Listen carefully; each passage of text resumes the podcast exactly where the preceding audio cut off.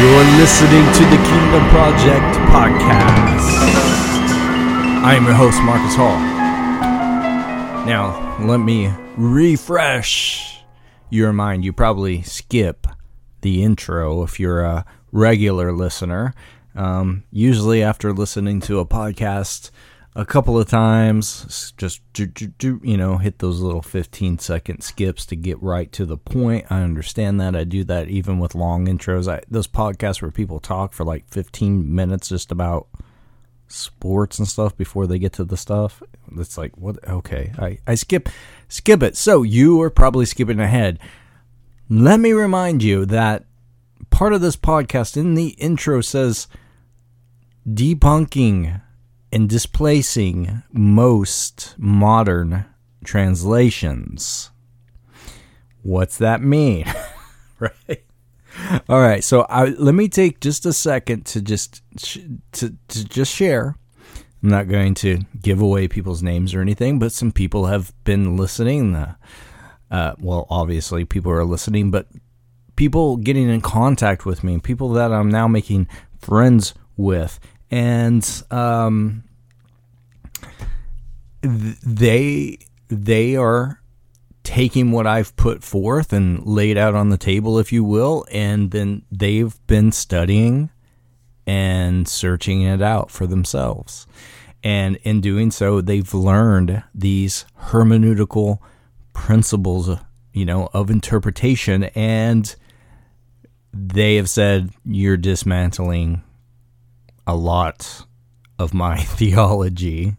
So, and it's not really, maybe not so much that I've been dismantling the majority of their theology, but learning how to read the Bible properly is doing that. All right. I've played a part in it. Okay. I get that. For that, I'm happy and I'm glad, because the biblical illiteracy in this country is awful. So modern translations are allegorized, overly spiritualized. They are not only just misinterpreted, but they are twisted. They are shaped and molded to be about you and your problems and all these types of things, or whatever, or your dreams and your destinies and your big old purpose in this world to do a bunch of stuff or whatever. And it's not, don't get me wrong. There's some stuff like for you. I mean, it's all for you. There are some things about you, about our salvation, our becoming new, our being placed in Christ and being all of those sorts of things. Absolutely. But you're not David. You're not Jeremiah. You're not these people that are in the Bible. Like, it's not written to you. Okay, so let me just talk about one here. We just want to go ahead and just get right to it. Go to John chapter 10. All right, let's just read. We'll just start in 7 here. We'll get a little bit just here, 7. All right. Now, Jesus is telling some parables, okay? He just told one, 1 through 6, now at 7. So Jesus again said to them, "Truly, truly, I say to you, I am the door of the sheep." All right. All who came before me are thieves and robbers, but the sheep did not listen to them. I am the door. If anyone enters by me, he will be saved and will go in and out and find pasture. The thief comes only to steal, kill, and destroy. I came that they may have life and have it abundantly. I am the good shepherd. The good shepherd lays down his life for his sheep. Let's just stop right there. Okay. Who is the sheep? Not the sheep. Who is the thief? Who is the thief? It's the devil, right? No, it's not. We misunderstand this. We misinterpret it. The devil is not the one mentioned here that comes to steal, kill, and destroy. It's not him. He's nowhere mentioned in the text, nor the immediate or surrounding context. Okay, so why? Well, maybe I'll get to that at the end. Let's just talk about this here, though, in particular. Okay, this is Jesus's shepherd discourse. Okay, in this, he has contrasted himself with the thief. The thief comes only to steal, kill, and destroy, right? All right. Now, if you hear that verse quoted in a sermon, there's no doubt. Or you see how people use it on Facebook, whatever the case, we're all used to it, all right? We know. We hear it. We would say it ourselves. The thief then is Satan. But that's not what Jesus meant, all right? Now, if I would have started up earlier instead of 7 and just started at 1 and give you even more context, you would see that, and then read past this all the way to 18, okay? So really it's 1 through 18, all right? 1 through 18 in chapter 10 hangs together as a single discourse, all right? Split up into 3 connected shepherd parables. All right. So,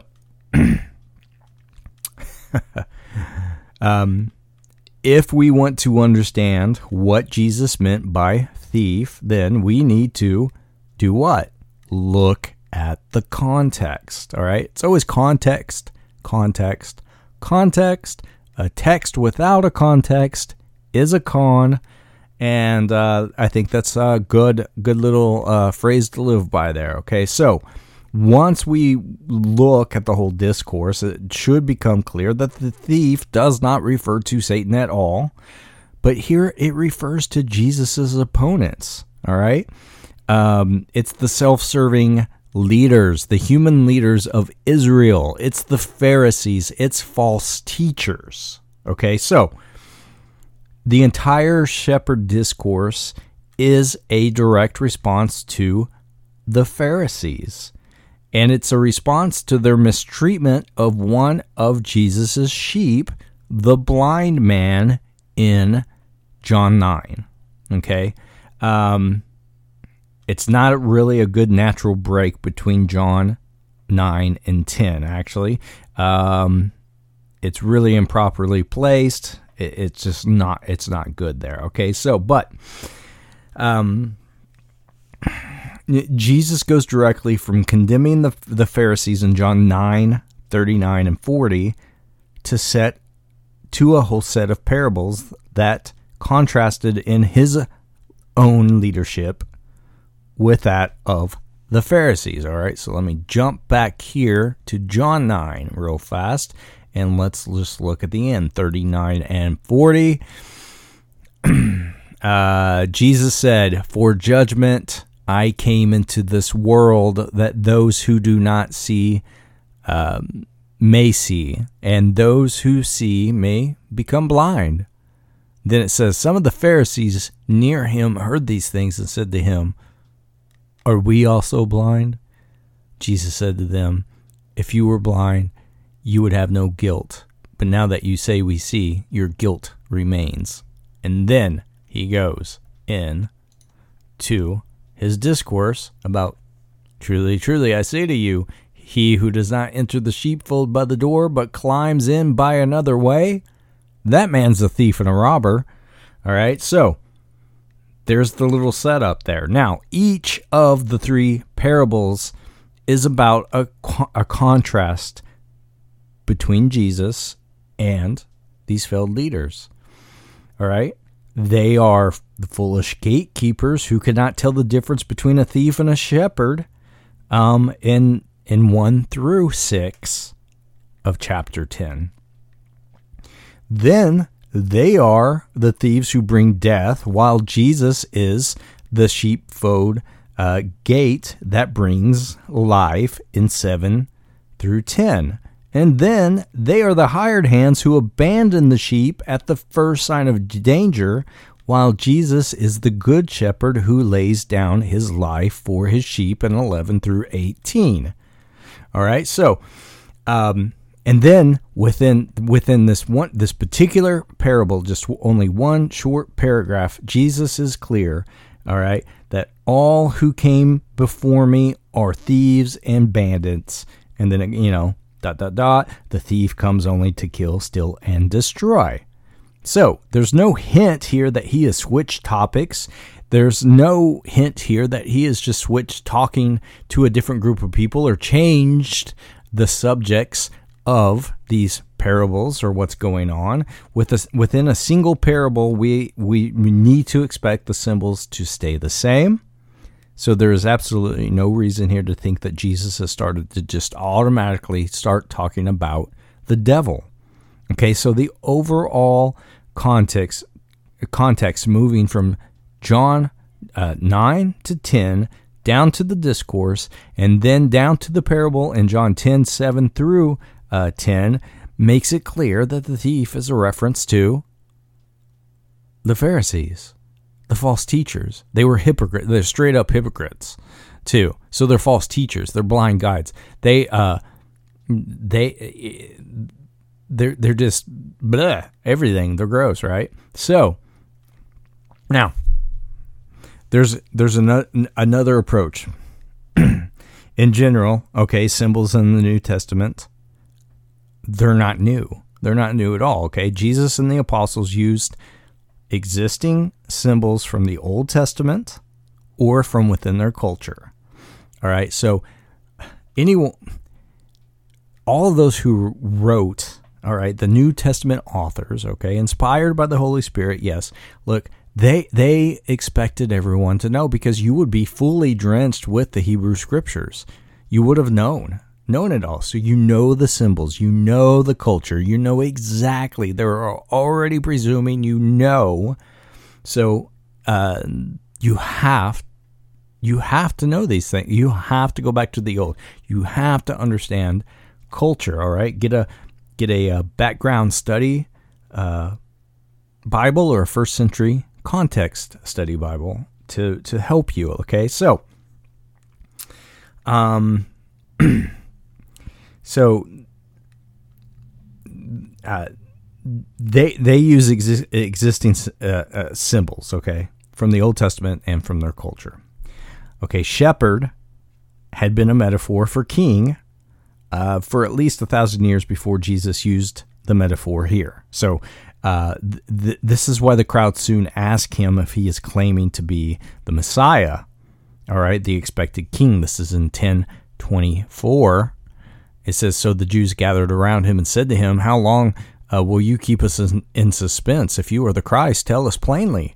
Okay, so that's why shepherd sticks out there. Okay, so this line then of questioning also then confirms that thief does not refer to the devil, because thief is not used as a metaphor for the Satan or the adversary in the Old Testament at all, or the New Testament, or any other ancient Jewish literature, okay? Thief and bandit are used as metaphors for the leaders of Israel in the Old Testament. Isaiah 1:23, Jeremiah 2:26, and 7:11, and 23:30.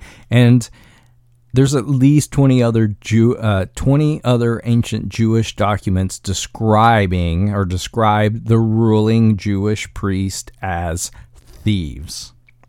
Okay, so Jesus here was intentionally, okay, on purpose, and he always is. It's funny to me and so very interesting. But he's intentionally reusing an existing shepherd parable. Actually, this comes from Ezekiel chapter 34.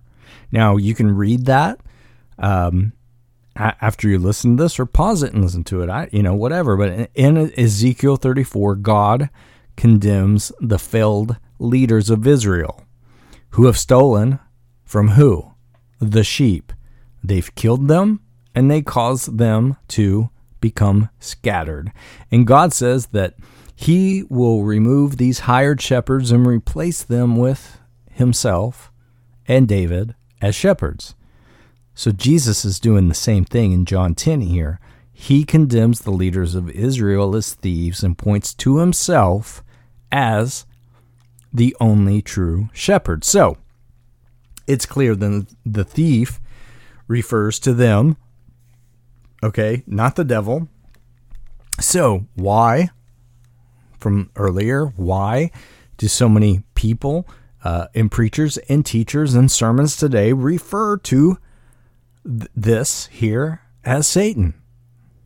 Okay, how did the interpretation of thief equals Satan come about? So it's interesting. It's interesting history on that.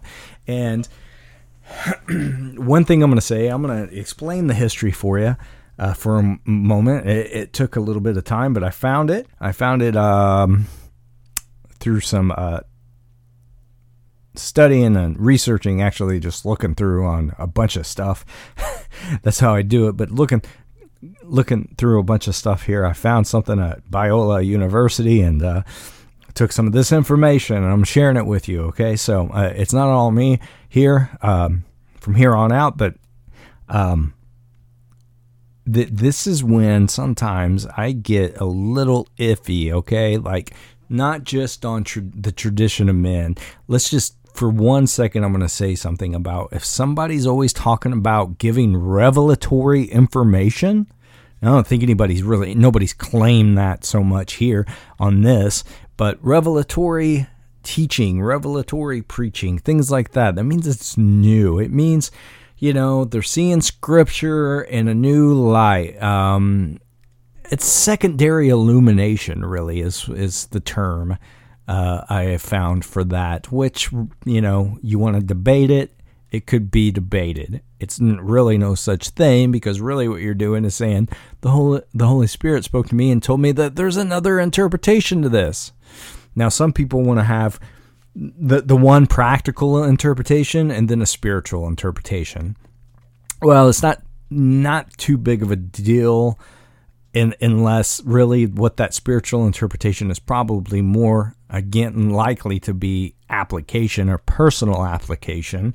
So it's probably for that individual, okay? Beginning of this podcast, over a year ago now, I would say, well, there could be layers and stuff like that. There could be a spiritual aspect. Of course, there's spiritual aspects here, but the more I've studied, the more I've learned interpretation, and you guys have witnessed that and listened to it, is the more I, think one interpretation, many applications, to start suggesting there's layers, and it's like an onion, and there's more than just, when someone says layers, they most likely even think that there's more than 2 layers. There could be 3. There could be 4. The more spiritual you get, the closer to God you get, the more layers or the deeper layers you get to peel back. I would say no. If the scripture has more than one interpretation, then I don't know. I don't know about that, but it just clearly would not make very much sense to me. So this, of course, we receive illumination from the Holy Spirit. He helps us, okay? But that's helping us gain. Usually that illumination is gaining us our personal application. Now, sometimes we get the revelatory as in revelation on what the text means after you've learned proper hermeneutics. But secondary illumination or revelatory insight, I'm just not buying it. So beware, I would say, in my opinion, beware of that. Okay, so where did we get this misinterpretation from? Okay, so here's the rub on that. The church fathers all agreed that the thief referred to these leaders of Israel, like the Pharisees, or even failed revolutionary leaders, and then there's so many. There's Augustine, Chrysostom, Clement, Theodore, all these, they had this interpretation. None of them ever suggested that Jesus was talking about the devil in John 10.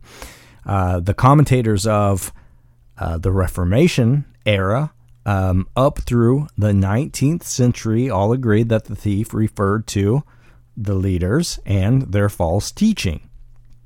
If you look, you will not be able to find a single commentary from those centuries that even mentions the interpretation that the thief is the devil.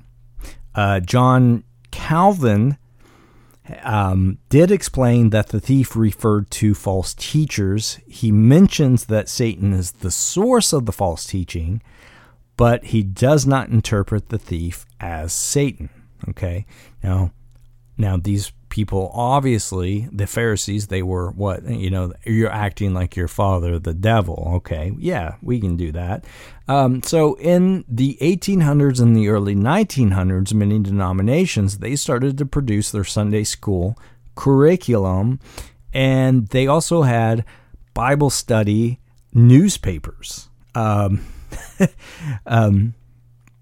So that's interesting. So this curriculum covered John 10, and they nearly always gave that traditional interpretation. The thief represents the leaders in Israel, and this can be applied to the false teachers of their day, and it can be applied to false teachers of our day. Okay, so, but the interesting change is that it happened sometime in the mid-1800s. There were a few devotional books and some Sunday school, new Sunday school curriculum, but it was still a minority, and there's no commentaries yet that had begun, but just a small began to say that the thief referred to Satan. So it would appear then that they picked this interpretation up from Aquinas, okay, Thomas, I believe it's Thomas Aquinas, his misinterpretation of an obscure 11th century commentary by a dude's name I cannot pronounce. I will try to, since I do that anyway. I'm notorious for that, and maybe it makes you laugh. I don't know.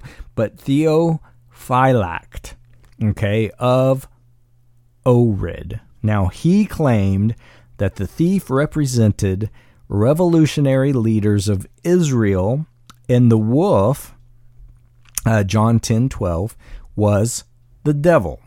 Then he said that the wolf / Satan was like the thief in certain ways.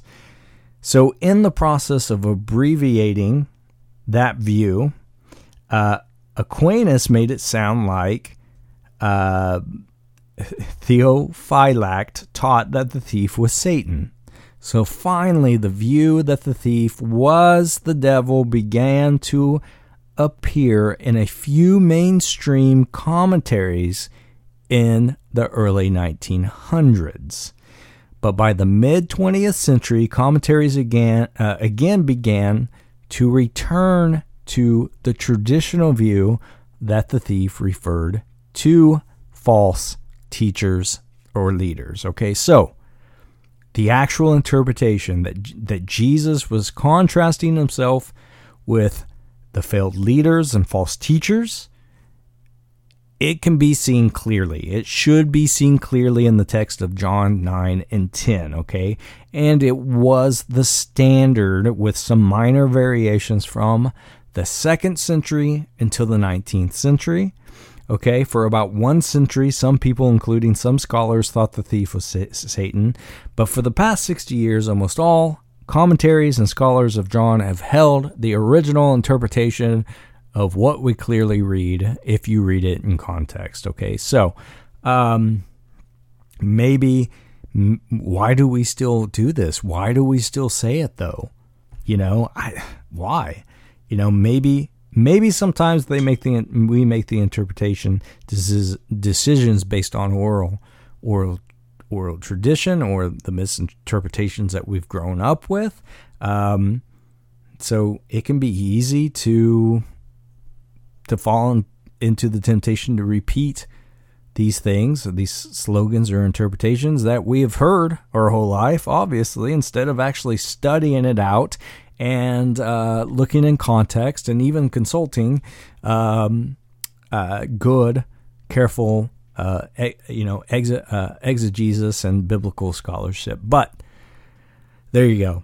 The thief is the Pharisees. It's the failed leadership of Israel. It's the false teachers. And so what's the applicability today?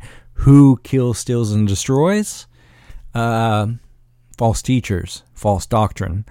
That's the first thing that kills. Who's behind that? Well, the father of that.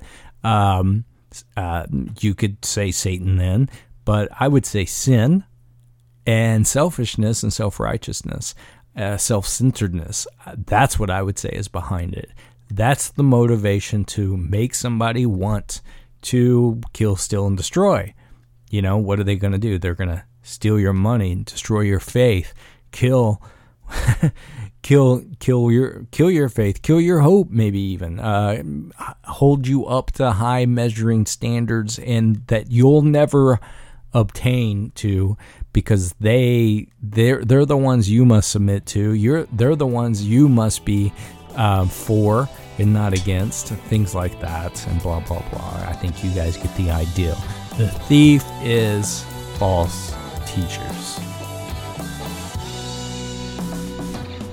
All right, that's another episode. If you have any questions, comments, disagreements, send them my way at the Kingdom Project Podcast at gmail.com.